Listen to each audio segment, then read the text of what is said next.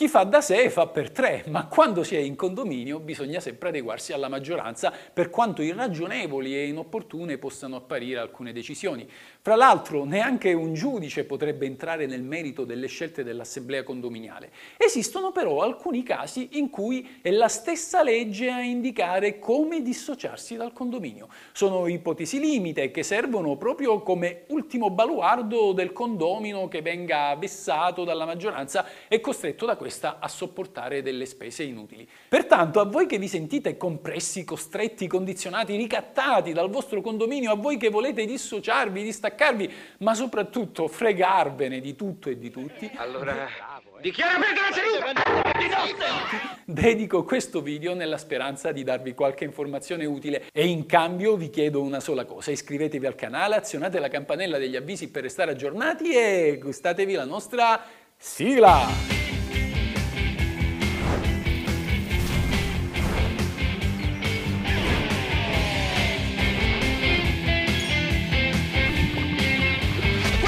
La legge. Come impugnare una multa per autovelox? Sì, quanti motivi di ricorso. La multa ti deve arrivare a casa entro 90 giorni e sul verbale deve essere indicata la data dell'ultima taratura che non può essere anteriore di oltre un anno. Tutto questo e molto altro su La legge per tutti, il libro che ti spiega i tuoi diritti e i tuoi doveri. Lo puoi trovare in tutte le librerie e anche su Amazon. Questa è la legge.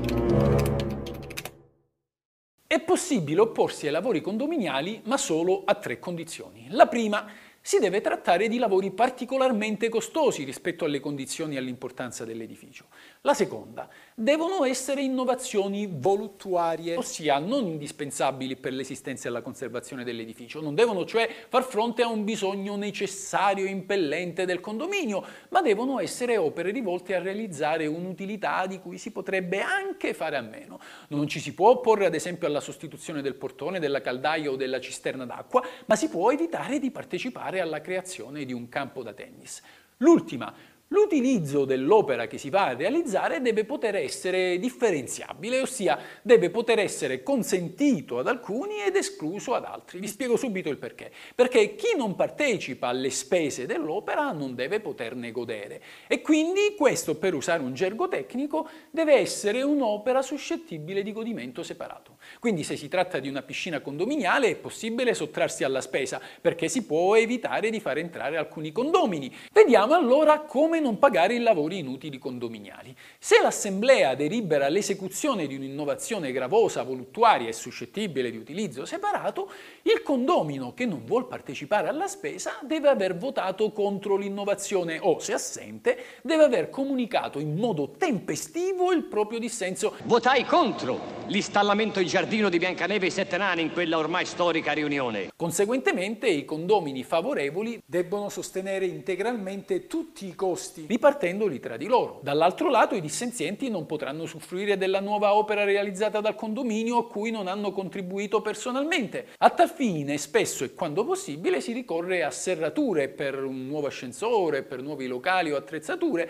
la cui chiave non viene consegnata ai condomini che non hanno partecipato alle spese. C'è poi un altro modo per evitare di pagare i lavori condominiali. Tutte le volte in cui l'assemblea autorizza l'amministratore ad affidare un appalto, questi deve costituire un apposito fondo di accantonamento ove depositare le quote dei condomini che questi devono versare in anticipo e con cui dovrà poi essere pagata la ditta appaltatrice. Ebbene, se l'amministratore con la delibera che approva i lavori non costituisce questo fondo, allora non si è tenuti a pagare il condominio.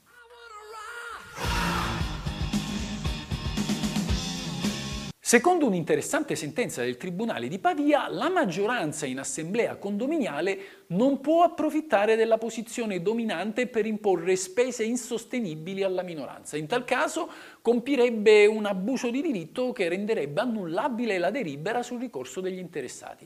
Scusi, non ci avevo fatto caso. In questo caso si verificherebbe insomma una sorta di eccesso di potere. Pensate ad esempio a una villa bifamiliare dove uno dei due condomini abbia più millesimi dell'altro e abusi della propria posizione di vantaggio per imporre al vicino delle spese gravose che questi invece non può permettersi.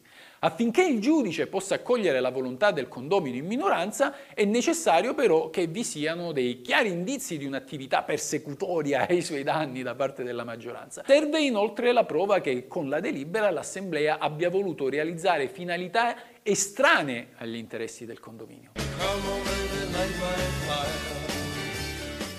Ogni condomino ha il diritto di dotarsi di un impianto di riscaldamento autonomo distaccandosi da quello centralizzato, senza dover chiedere il permesso all'assemblea o all'amministratore. Ciò però è possibile solo se non derivino da tale distacco malfunzionamenti all'impianto centrale o aggravi di spesa per gli altri condomini. In questo modo si evita di partecipare alle spese per il riscaldamento, ai consumi mensili, tanto per capirci.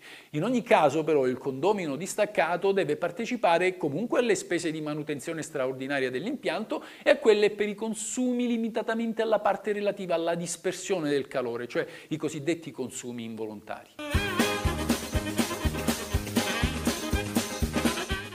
Se vivete in un condominio litigioso che ama fare cause, potete limitare i danni.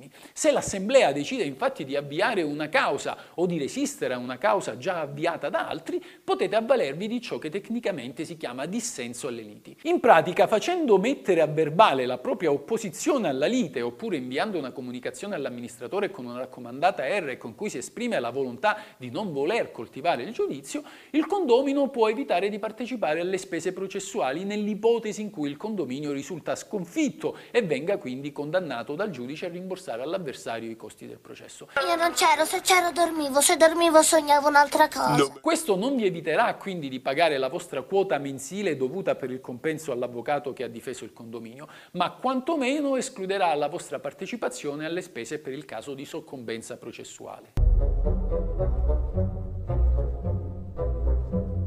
Potrebbe essere che la delibera che approvi dei lavori sia illegittima, magari perché l'avviso di convocazione non è stato ricevuto, perché l'ordine del giorno era incompleto, perché non c'erano sufficienti condomini per deliberare o perché la maggioranza non è stata calcolata in modo corretto. In tutti questi casi ricordate che non potete limitarvi a non pagare le spese condominiali, ma dovete prima impugnare la delibera dell'Assemblea. Come? Opponendovi, ossia ricorrendo al giudice entro 30 giorni dalla sua approvazione o se eravate assenti dal ricevimento del verbale di assemblea.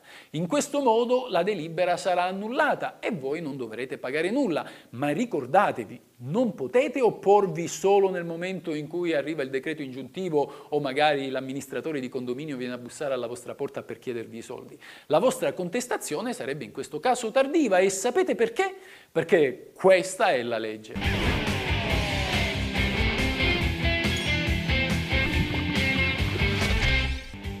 Questa è la legge.